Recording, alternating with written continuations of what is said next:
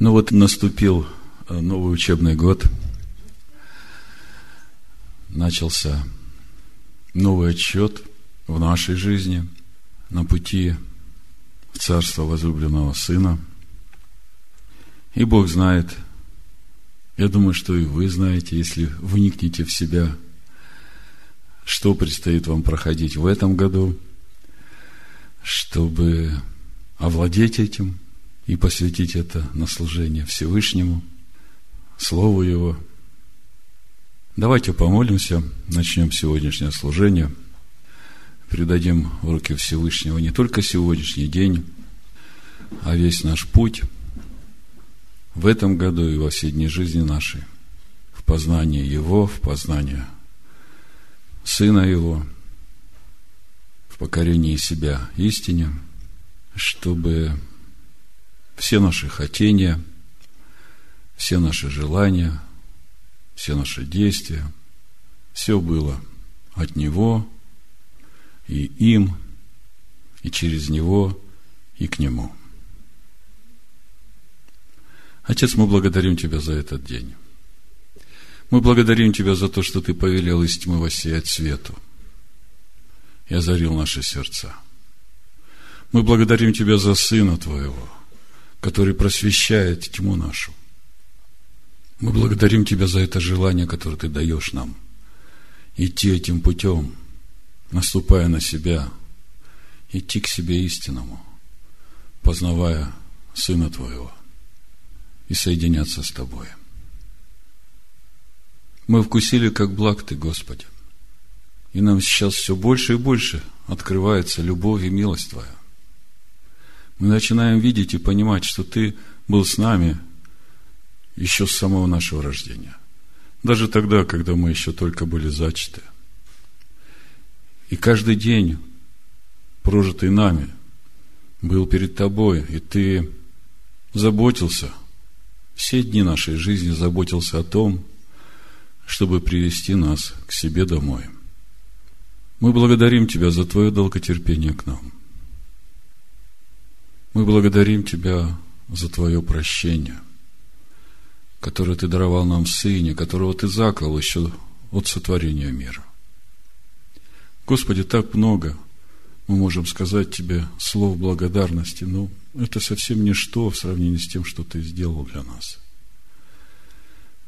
И мы познаем, что нет никого, кроме Тебя, ни на небе вверху, ни на земле внизу. Как велико могущество силы Твоей, вся земля полна славы Твоей. И мы благодарим Тебя, что Ты открываешь нам глаза.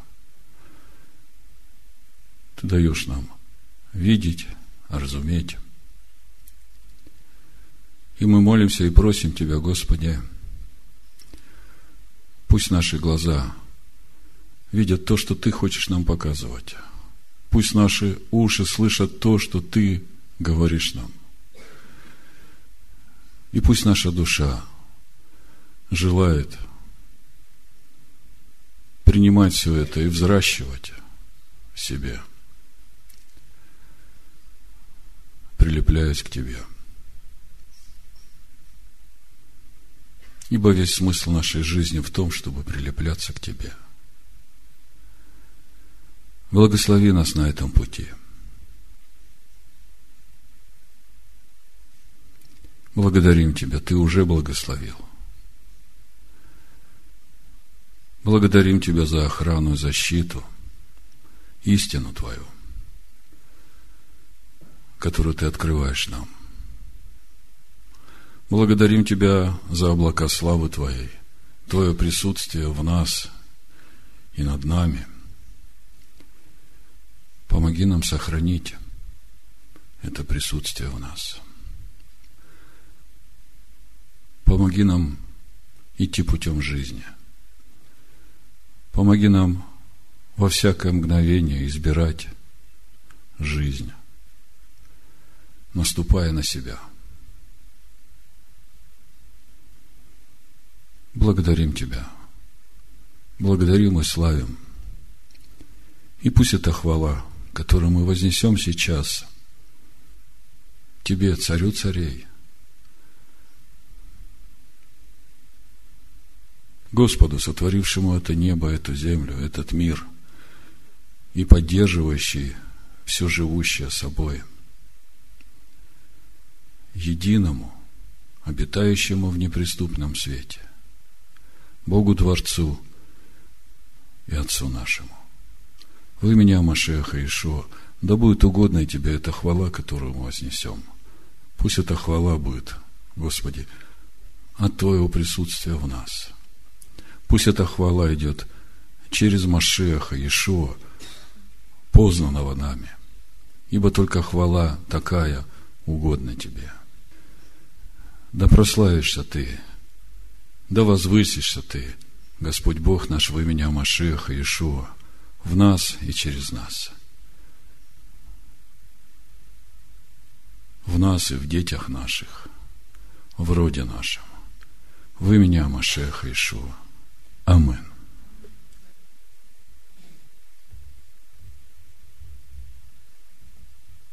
Итак, у нас сегодня недельная глава Берешит.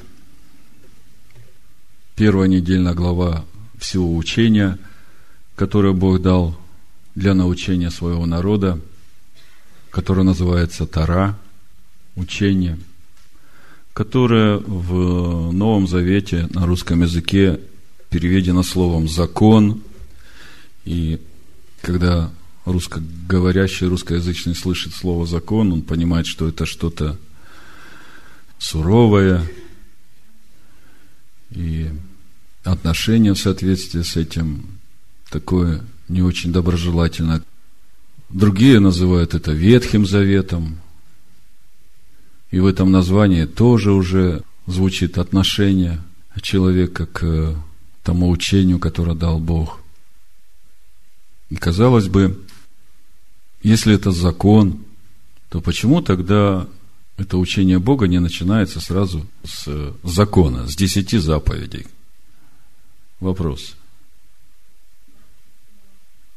Когда мы открываем первую книгу Моисея, начинаем читать первую главу, наверное, мало в мире людей, которые бы не открывали Священное Писание и не начинали читать первую главу первой книги Моисея.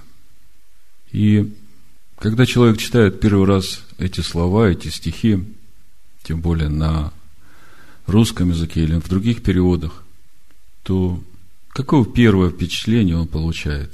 Какую информацию он из всего этого получает? Какие знания он получает из прочитанного? Вот я, когда первый раз прочитал, такое впечатление было, ну да, когда-то, может быть, это и было, но это же никто проверить не может. Потом, когда я узнал, что это священная книга, это учение, по которому Бог творит мир, в котором каждая буква, каждая черта, каждая йота имеет огромное значение – я начал по-другому относиться к священным писаниям и к учению, которое дал Бог. И с каждым годом, погружаясь в это учение, я больше и больше начинаю понимать себя. Я больше и больше начинаю понимать смысл своей жизни.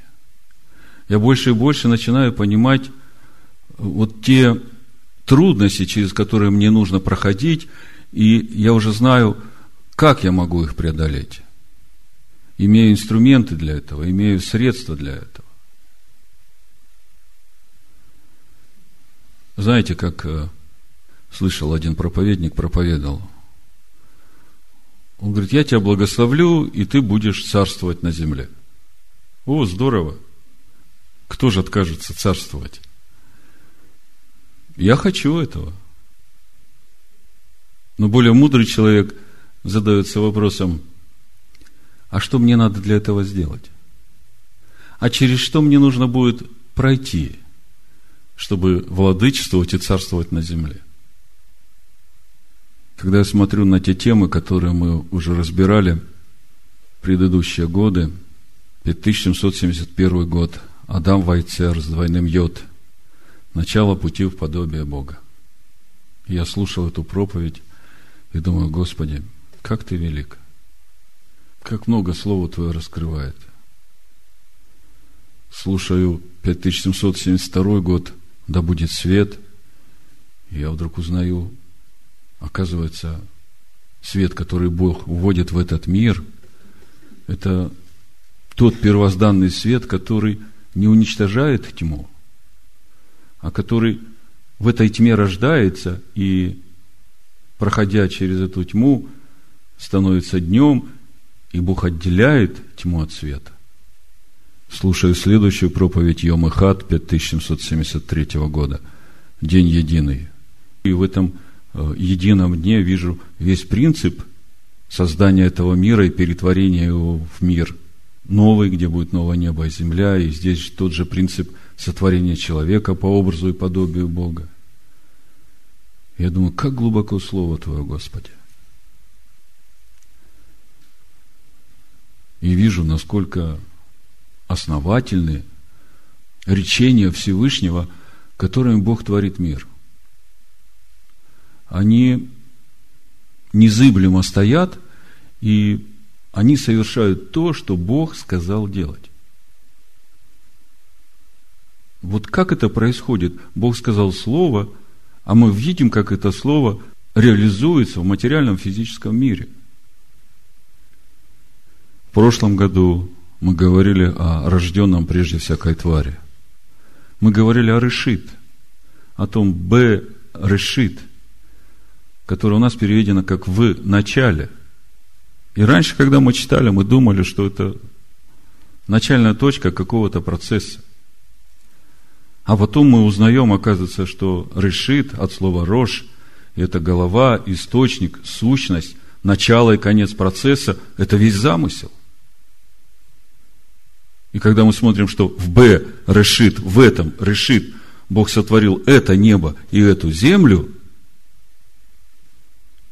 и дальше начинаем читать, что происходит с этим небом, с этой землей, и что в конечном итоге должно получиться. Мы задаемся вопросом, а кто там в этом решит вот все это делает? Открываем Евангелие от Иоанна и читаем – и он говорит, в начале было слово.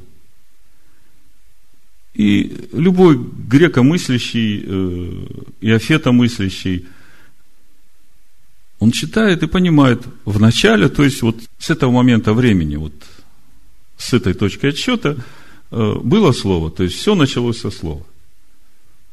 И совсем не понимает, что Иоанн, он же еврей. У него Тора с молоком матери впитано в каждую клеточку. И он отвечает на этот вопрос, кто был в этом начале? В этом решит, в этом замысле. Он говорит, что в этом замысле было Слово. Слово Божие, которое было едино с Богом. В этом замысле. Бог этим словом все творит. И именно в этом замысле это слово приходит с неба на землю, для того, чтобы перетворить землю.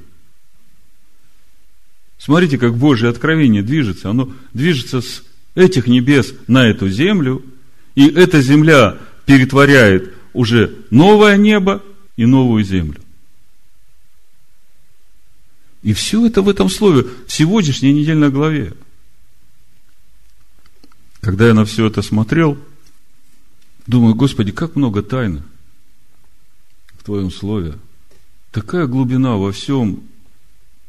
Вот каждый стих читаешь и видишь, как много стоит за каждым стихом. Возьмите Йом и Хат. Возьмите землю, которая произрастила дерево. Возьмите человека, который вайцер сотворен – с двойным йод сотворен. И мы видим, что человек – это единственное творение в этом мире, которое соединяет в себе и землю, и небеса. И этот сад Эдемский видим, и не понимаем, зачем там дерево познания добра и зла. Почему недостаточно было только дерево жизни? И когда начинаем вникать, начинаем понимать, оказывается, Богу важна свобода выбора. Бог не хочет здесь на земле клонов делать. Он ангелов там на небе сделал, которые только слово его выполняют, у них нет альтернатив. А человека здесь на земле, потому Бог помнит человека. Кто такой человек, что ты его помнишь? Это тот, который здесь, на земле, имеет свободу выбора. Именно через эту свободу выбора совершается человек. В предыдущие разы, когда я читал эту недельную главу, конечно, центральным местом является сотворение человека. Бог решает сотворить человека по образу своему и по подобию своему. И когда мы начинаем погружаться в эту тему, мы видим, что у Бога замысел сотворить человека по образу и подобию. И начинается этот процесс с того, что Бог творит человека по своему образу. И когда мы смотрим дальше, как процесс развивается, мы начинаем понимать в пятой главе, когда читаем родословие Адама, который до сих пор продолжается, мы как раз там и читаем, что вот родословная Адама, когда Бог творил Адама по подобию, в едином дне Эхат, в дне сотворения его. И сразу по-другому начинаешь смотреть на родословие Адама и на себя в этом процессе. И когда смотришь, чем кончается весь этот процесс в книге Откровения, когда сходит небо, новое небо и новая земля, и видишь, что конечным результатом этого сотворения будет скиния Бога с человеком – Так вот, оказывается, что значит человек по образу и подобию Бога. Это скиния Бога с человеком. Это значит человек как сосуд, в котором живет Бог.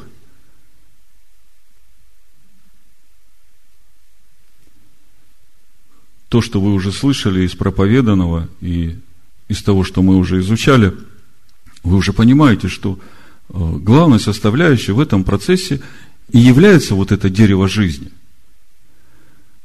Потому что именно через возделывание дерева жизни, а дерево жизни – это Тора, это то учение, которое Бог дал.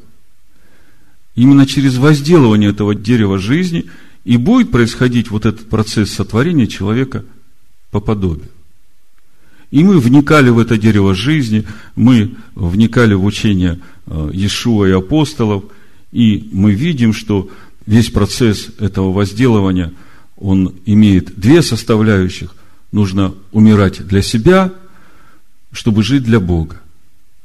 Надо позволять Слову разделять дух и душу мою, пусть оно судит меня до разделения духа и души, чтобы мне увидеть, где во мне не мое, чтобы принять Божье. И как бы во всем этом весь наш взгляд был обращен на вот то небесное, которое нам надо принять. Раньше, когда я читал эту недельную главу и вот этот процесс сотворения человека, я как-то всегда проскакивал э, вот эти стихи, когда Бог говорит, и да владычествуют они над рыбами морскими, над птицами небесными, над скотом, над всей землей, над всеми гадами, присмыкающимся по земле. Давайте откроем Бытие, первая глава, 26-28 стих я прочитаю. Смотрите. И сказал Бог – сотворим человека по образу нашему, по подобию нашему, и да владычествуют они над рыбами морскими, и над птицами небесными, и над скотом, и над всей землею, и над всеми гадами, присмыкающимися по земле. И сотворил Бог человека по образу своему, по образу Божию сотворил его. Мужчину и женщину сотворил их, и благословил их Бог, и сказал им, плодитесь и размножайтесь, и наполняйте землю, и обладайте ею. И владычествуйте над рыбами морскими, и над птицами небесными, и над всяким животным, присмыкающимся по земле. И я, когда читал эти стихи, как бы мой плотской разум еще не мог вместить вот это духовное понимание, понимание того, что стоит за этими словами. «Э, наполняйте землю, обладайте ею – я как бы это все пробегал, я думал, ну, это мне неинтересно, ну, что значит владычествуйте над землей? Э, это что, реки вспять могу поворачивать, да, там, что хочу с лесами могу делать там. Ну, как у нас сейчас человек владычествует над землей? Все, что хочет, то и делает, да? Ну, вот плотское понимание этих стихов. И я как бы, читая, я пробегал, я э, не углублялся в это, поскольку другого понимания не было. Но я же понимаю, что Тора духовна. Это я сейчас об этом думаю. Я понимаю, что за этими словами стоят какие-то духовные процессы, о которых я еще совершенно ничего не знаю. Когда Павел говорит, не заграждая рта валу молотящему, он говорит, вы что думаете, что Бог о валах печется? Нет же, он не о валах печется, он о людях печется. И когда я здесь читаю, плодитесь, размножайтесь, наполняйте землю и овладевайте ею, то чем ее наполнять? Что значит овладевать этой землею? Вот в этот раз, когда я размышлял над этой недельной главой, вот остановился на этом месте. И остановился именно потому, что, читая комментарии иудейских мудрецов, обратил внимание на одно место, где речь идет о земле, которая не исполнила повеление Всевышнего, и Бог сказал, и это хорошо. Сейчас мы об этом поговорим. А в свою очередь, об этом я вспомнил именно тогда, когда задумался, почему Бог и Еву наказал за грех, и змея наказал за грех, а Адама не наказал. Землю проклял вместо Адама. Мы прочитаем потом. Я думаю, если смотреть со стороны духовного мира, со стороны небес, со стороны Илогим, который судья справедливый, думаю, здесь не может быть несправедливости. Но когда я человеческими глазами смотрю, то мне кажется какая-то несправедливость. Ева там будет мучиться в родах там, а Адам как бы ничего, ну да, в поте лица будет возделывать землю, работы прибавилось. То есть тоже вроде как наказание и серьезно. Но, тем не менее, проклятие пало на землю. Она будет растить волочцы, там, колючки – в общем, вот это все как-то соединилось вместе, и это заставило меня думать над этим местом Писания, искать духовное понимание, что же стоит за этими словами «овладевайте землею», наполняйте ее и овладевайте. Когда мы читаем во второй главе Бытия в седьмом стихе и создал Господь человека из праха земного, и вдунул в лицо его дыхание жизни, и стал человек душою живою, тут вдруг мне становится понятно, что значит овладевать землею. Человек сотворен из праха земного. Вдунуто в него дыхание жизни, мы знаем, что это Машех – И вот теперь человеку, возделывая дерево жизни, нужно наполнять землю и овладевать ею.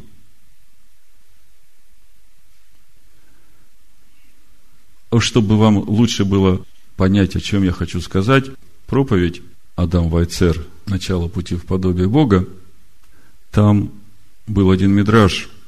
Слушая этот мидраж, я раскрыл 84-й псалом и начал со словарем разбираться, что там на самом деле написано. А мидраж такой, значит, э, милость, на иврите хесед, милость, добро, хесед, и истина, эмет. Вот они на небесах между собой спорят. Идет процесс обсуждения – сотворение человека, создавать его, не создавать. И Хесед, милость, говорит, человека надо создавать, потому что он способен любить, он способен делать добро. А истина Эмет говорит, Нет. Его не следует создавать. Что есть человек? Это комок грязи, неправды, глупости. В нем нет ни шалома, ни истины. Зачем его создавать? И мы как бы слушая вот этот разговор, понимаем, что и то правда, и это правда. И Бог тоже слушает этот разговор, берет эмет, истину, с небес бросает на землю и говорит, истина произрастет из земли. Вот 84-й псалом я прочитаю 11, 12, 13 стих, чтобы вы начали погружаться в это понимание, что же значит наполнять землю и овладевать ею, что значит владычествовать над рыбами морскими, над птицами, над э, зверями. Какие духовные процессы вот за всем этим стоят? По сути, я бы сказал, что когда Бог говорит, да владычествуют они над рыбами морскими, над птицами небесными, над скотом, над всей землею, наполняют землю, овладевают ею, то, послушайте, это все сказано сразу после намерения Бога сотворить человека по образу и подобию. И раньше, когда я читал, я понимал, что как бы это совсем разные э, вещи. Сотворение человека – это э, один процесс, а владычествовать, вот тут жить на земле – это как бы совсем не связано с этим процессом сотворения человека. Вот только сейчас, когда Бог открывает, что значит владычествовать над землею, я начинаю понимать, что здесь же раскрытие того процесса – как будет происходить сотворение человека по образу и подобию Бога, человека, сотворенного из праха земного. Прочитаю 84-й псалом, 11 стих. Милость, хесед, и истина, эмет, встретятся. На иврите нипгашу, встречаться, нападать, то есть соединяться. Это вот те милости истина, которые на небесах спорили. Создавать человека или не создавать. Правда, цедек и мир, шалом, облобызаются на иврите на шаку соприкоснуться. Праведность и шалом соприкоснуться, соединятся. Истина, 12 стих, возникнет на иврите тицма, вырастет. Слышите? Истина вырастет из земли. Скажите, овладевать землей человеку и истина вырастет из земли, вам не кажется, что это одно и то же? И правда, цедок, приникнет не шкаф, устремит свой взор с небес.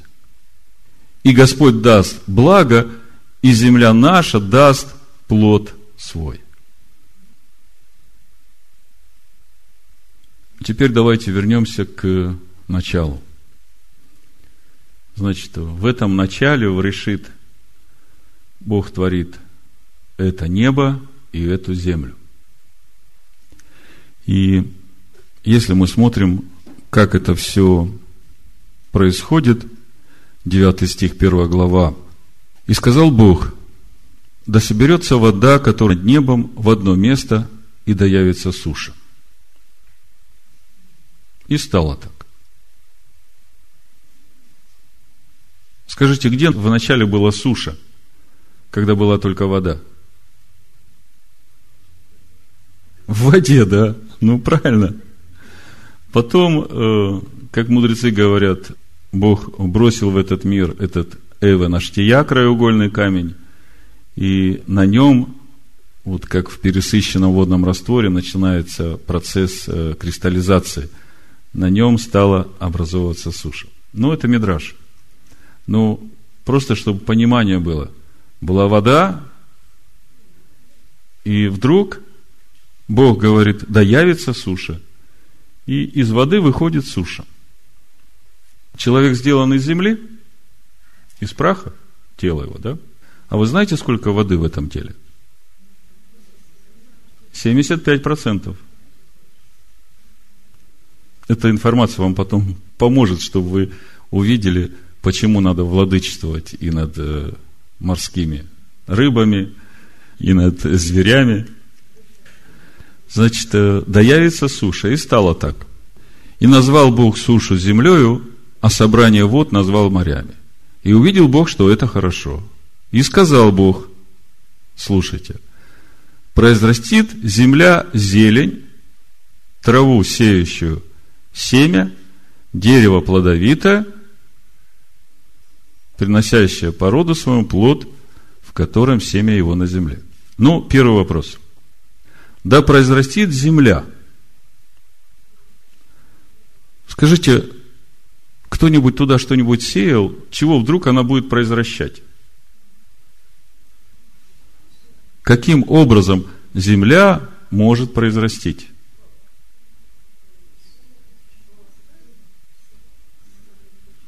Я вам скажу, что в этой земле уже все заложено. В этой земле, в потенциале уже все заложено. Не только все, что она должна произрастить, но и сам человек, который будет сделан из этой земли. В этой земле все в потенциале уже есть. Вы понимаете? И это все было уже там, в решит, когда Бог только начал это творить. Вначале были сотворены это небо, это земля – в решит. И когда это все творилось в начале, там уже это все было вложено. Вы понимаете? И вот теперь Бог говорит, вот пусть земля произрастит. Причем смотрите, что Бог говорит. Земля должна была произрастить дерево плодовитое. Вот э, нашему э, взору, нашему умственному взору – это непонятно, потому что у нас нет прецедента, мы таких деревьев не встречали. А по сути, это дерево, у которого и кора, и ствол, они по вкусу точно такие же, как плод, который вырастет, который вы привыкли кушать. Вот представьте, яблоня, она растит яблоки, да? А Бог говорит, чтобы яблоня была по вкусу такой же, как яблоки – дерево плодовитое, дерево само должно быть яблоком, и произвращать плоды, яблоки. И в этих плодах должно быть семя, чтобы это семя тоже растило такое же дерево яблоко. Теперь смотрите, что делает земля. И произвела земля зелень, траву, сеющую семя по роду ее, и дерево, приносящее плод – просто дерево, не дерево плодовитое, а просто дерево, которое приносит плод, в семя его, породу его. Спрашивается, что за инициатива такая? Почему земля вдруг вот так вот по собственному решению решила произвести дерево, но не дерево плод – и это дерево произвело плод по роду своему. Бог посмотрел, говорит, хорошо. А мы же говорили, что в земле уже в потенциале и все семена, и все деревья, и сам человек, который из праха. И мы знаем, что особенность человека – это его свобода выбора. И это тоже в потенциале в земле есть. И когда земля производит вот такое дерево, Бог говорит, хорошо, я вижу, что ты уже воспользовалась своей свободой выбора. Чтобы вам легче было понять, сразу перейду на духовное. Тора говорит, человек – дерево полевое. Так вот, смотрите, Авраам, у него сто лет не было детей. И тот путь, который он прошел до того времени, когда был зачат Ицхак, это путь, наступая на себя, к себе истинному, к лицу Всевышнего, становится непорочным, и когда он прошел этот путь, Бог поставил на этот путь печать, праведная вера. И он сказал, теперь я этим путем буду вести всех людей, которые будут наследовать будущий мир. Так вот, только после того, как Бог поставил на нем печать, обрезание он получил. Вот только тогда Авраам стал вот этим деревом плодом. Вы понимаете? И только став деревом плодом, он смог родить Ицхака, в котором было это обетованное семя Машиах, который должен был через это семя прийти в этот мир, родившись от Мириам, Ишуа. Вы понимаете, что значит дерево плод теперь? И когда теперь я читаю, Адам с Евой вкушают от дерева познания добра и зла, и Бог говорит, ну то, что он змею говорит, это понятно, жене говорит, 16 стих 3 главы Брешит. Жене сказала, умножая, умножу скорбь твою в беременности твоей. В болезни будешь рождать детей, и к мужу твоему влечение твое, и он будет господствовать над тобой. Дети – это тоже плод. И он говорит, вот теперь ты, Ева, будешь со скорбью рождать своих детей. Потому что ни ты, Ева, ни твой муж Адам, они отказались быть деревьями плодовитыми. Им нужно было всего лишь навсего вкушать от дерева жизни. Вкушать от дерева жизни, чтобы стать подобием Бога. И тогда бы вы жили вечно, и дети ваши бы рождались точно такие же, как у Авраама, Ицхак. У Ицхака вообще проблем не было с тем, послушаться Богу или не послушаться. Он от рождения был во всем послушен Богу. Вы понимаете? Когда я смотрю на своих детей, я вижу, как работает этот закон. Первые двое э, детей у меня родились, когда я был неверующим. Просто деревом, которое рождает плоды по роду своему. И когда я смотрю на своих детей сейчас, старших, я вижу, что они проходят тот же путь, который я проходил вот в свое время. Тяжелый, скорбный путь. Какой был бы я счастливый, если бы меня родили мои родители, будучи уже деревьями плодовитыми. Но мои родители совсем далеки были от священных писаний, формально православные верующие. Адам уже сказал, за то, что ты послушал голоса жены твоей и ел от дерева, о котором я заповедал тебе, сказав, не ешь от него, проклята земля за тебя.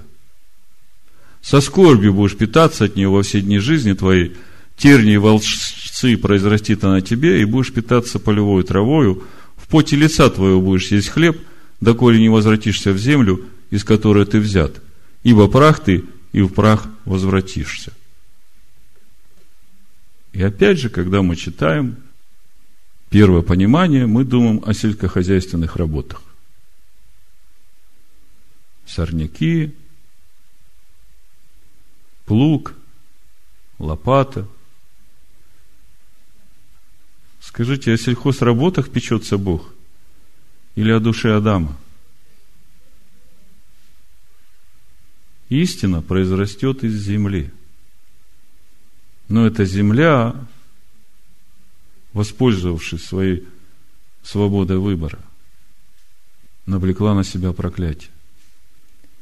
И теперь возделывать эту землю становится гораздо труднее. Я как-то вам уже читал из э, книги Араби Машеха и Млуцата «Путь Творца» о создании человека, о роде человеческом – вот эта книга «Путь Творца», она очень ценна в понимании иудейского мировоззрения, потому что есть много книг у иудейских мудрецов, которые рассказывают о сути иудейской веры, но вот у Хаима Луцата в книге Деры Хашем это понимание настолько концентрировано и емко и последовательно изложено, что просто вот как э, младенца ложечкой корми, и все понятно, и все становится на свои места. Вот послушайте, что он пишет о роде человеческом. Я не сказал, как проповедь называется, да? Проповедь так и называется. Наполняйте землю и овладевайте ею, или по-другому, истина произрастет из земли. Мы уже упомянули, что человек – это то самое создание, которое сотворено для того, чтобы прилепиться к Всевышнему. Слышите? Человек – это то единственное создание во всем мире, которое сотворено именно для того, чтобы прилепиться к Всевышнему. Человек помещен между совершенством и недостатками, и он в состоянии приобрести совершенство. Однако необходимо, чтобы это приобретение совершенства было по его выбору и желанию. Ибо если бы он был вынужден в своих действиях выбирать в любом случае совершенство, то не назывался бы на самом деле обладателем своего совершенства. Понимаете, да? И высшее намерение не исполнилось бы. Поэтому было необходимо поставить это в зависимость от его выбора. Чтобы его склонность к обеим сторонам была сбалансированной – и он не вынуждался выбирать одну из них. То есть не должно быть никакого насилия. И чтобы он обладал силой выбора осмысленно и по собственному желанию выбрать ту сторону, которую захочет. А также способностью приобрести ту сторону, которую захочет. Поэтому сотворен человек с небесным началом и с земным началом сотворил из праха земного и вдунул дыхание жизни, небесное начало. Ну, в иудейской традиции нефеш – это земное, нешама – это небесное. Вот поэтому из этих двух составляющих человек и был сотворен. И у него есть свободный выбор склониться к желаемой им стороне. То есть, когда Бог сотворил, это было 50 на 50. Ничто не перевешивало – ничто не давило на человека, и он мог свободно выбирать то или то, но Бог ему сказал, вот это не выбирай, выбирай вот это. Но возможность выбора дал. Причем, каждая из них по природе склоняется в свою сторону. Тело склоняется к материальности, то есть вот эта душа нефиш, а душа нешама к духовности. И вот что еще необходимо знать. Первоначальное состояние рода человеческого не такое, каким мы видим и различаем его сейчас. Ибо в нем произошло большое изменение. В результате греха первого человека и человек, и мир изменились по сравнению с их первоначальным состоянием. Первый человек в момент своего создания находился в точности вышеупомянутом положении. Он был составлен из двух противоположных начал – духовной составляющей и земной составляющей. В мире сосуществовали два явления, добро и зло, дерево жизни и дерево познания добра и зла. И он стоял на равном расстоянии от их обоих, чтобы прилепиться к тому из них, к которому захочет. Ему следовалось брать добро, дерево жизни, и сделать так, чтобы Нешама, духовное начало, пересилило Нефеш, и тогда он сразу же стал бы совершенным и покоился бы в совершенстве вечно. И действительно, если бы первый человек не согрешил, он достиг бы того, что его душа постепенно очистила бы тело. То есть, Машех, живущий в нем, очистил бы его душу, вот эту нефеш, земляную часть его. Почему ее очищать надо, я сейчас скажу – очистила бы до необходимого уровня, и она удостоилась бы вместе с душой вечного наслаждения. Но поскольку первый человек согрешил, все это подверглось большому изменению. В начале недостатков в творении было ровно столько, сколько необходимо для того, чтобы первый человек находился в вышепомянутом уравновешенном положении, чтобы была у него возможность приобрести совершенство своим трудом. Но из-за греха добавились и приумножились недостатки в самом человеке и во всем творении, и исправление еще более усложнилось по сравнению с тем, что было ранее. Теперь вы начинаете понимать, почему Машех был заклан еще до сотворения мира. Теперь вы понимаете, почему ему надо было прийти в этот мир, взять все проклятия на себя, разрушить власть греховной плоти, вот этой земляной плоти человеческой души в человеке. Как мы читаем в Римлянах в 8 главе, давайте прочитаем, чтобы все было у нас в свое время и на своем месте. Римляна 8 глава с 3 стиха, смотрите. Как закон, учение, Тора, дерево жизни, ослабленное плотью, был бессилен, то Бог послал Сына Своего в подобие плоти греховной в жертву за грех и осудил грех во плоти, чтобы оправдание закона исполнилось в нас, живущих не по плоти, но по духу.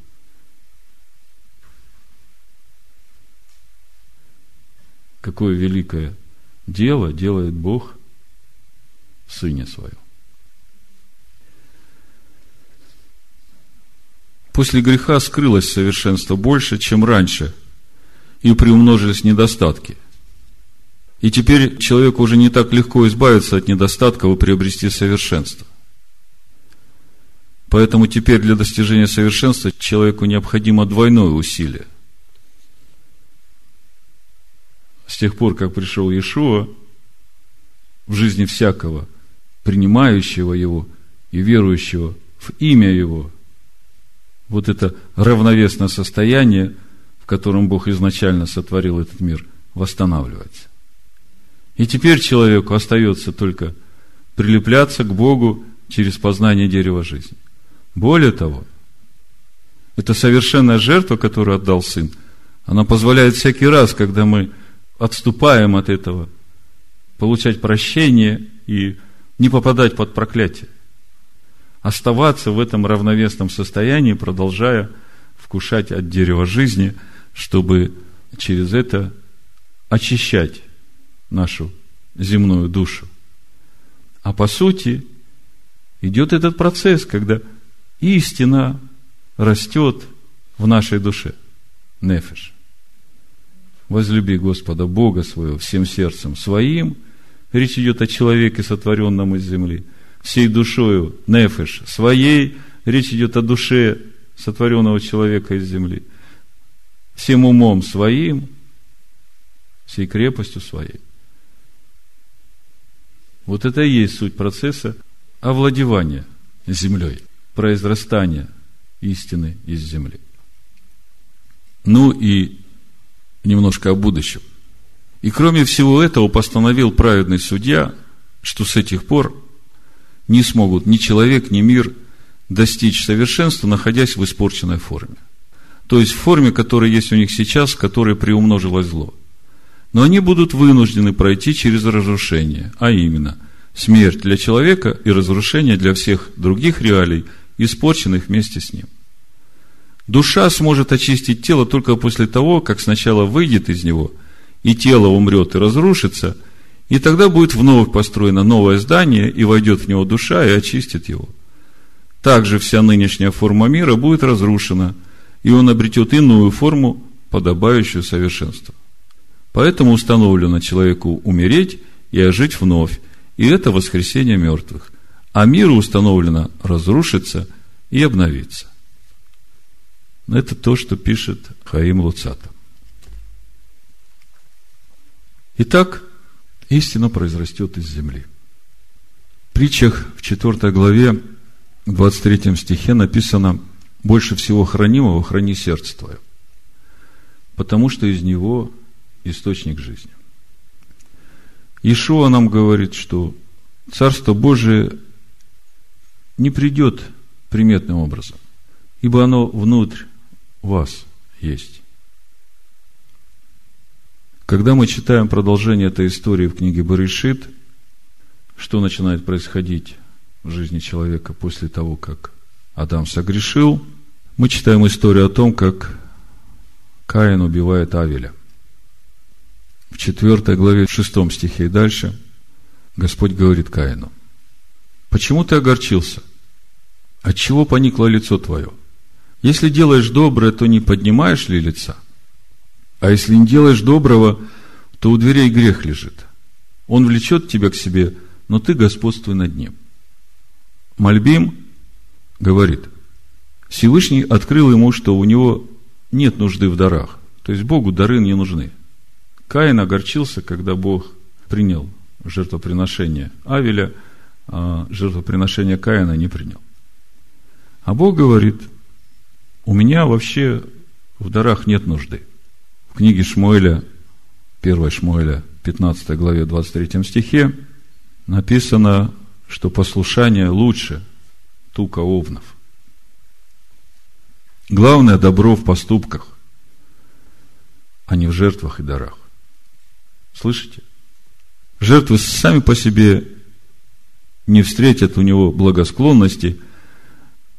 Принесешь ли ты добрые жертвы, нет в том никакого преимущества, если при входе грех лежит и обвиняет тебя. Нет смысла приносить жертвы, если грех лежит у дверей сердца и обвиняет тебя. Смотрите, Бог это говорит Каину.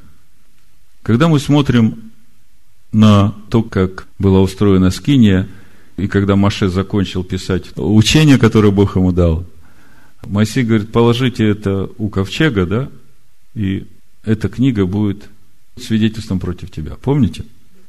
Это в 31 главе книги Второзакония, 24 стих. Когда Моисей вписал в книгу все слова закона сего до конца – Тогда Моисей повелел левитам, носящим ковчег завета Господня, сказав, возьмите сию книгу завета и положите ее одесную ковчега завета Господня, Бога вашего, и она там будет свидетельством против тебя. Мы знаем, что ковчег – это сердце, да? В сердце – источник жизни, там заповедь. И у ковчега лежит учение. Учение, каждая йота, каждая черта – которые показывают, как человек может обрести вот это сердце. Потому что именно учение помогает человеку обрезать свое сердце или овладеть вот этой землей. И если уж говорить об этих параллелях, об этих образах, Бог говорит Каину – у дверей сердца грех лежит, ты господствуй над ним. Моисей говорит, вот это учение будет одесную ковчега, оно будет свидетельством против тебя, если ты будешь непослушен. И мы смотрим, когда Бог изгоняет Адама и Еву из Эдемского сада, на входе в Эдемский сад он ставит Херувима с вращающимся огненным мечом. И чтобы войти туда, нужно пройти через этот огненный меч. Если все это вместе сложить, это то же самое. Чтобы войти в этот Эдемский сад, вот этому человеку, сотворенному из земли, ему нужно умереть для себя. Пройти через этот вращающийся меч, который есть Слово Божие, который одесную ковчега. И тогда он обретет вот эту новую природу, и вот это сияние вернется к нему. Сияние славы Божией на нем. Ну а мы сегодня говорим о овладевании землей. Если коротко сейчас подвести итог тому, что я говорил,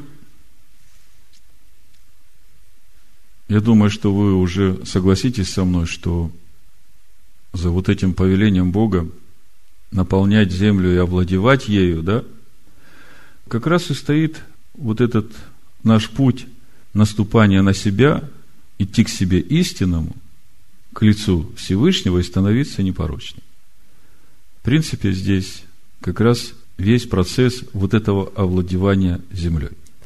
Что касается овладевания вот этими всеми рыбами морскими, птицами небесными, скотом, всеми гадами, присмыкающимися, покажу вам о чем речь идет. Вот в Бытие первой главе, 20 стихе, мы читаем.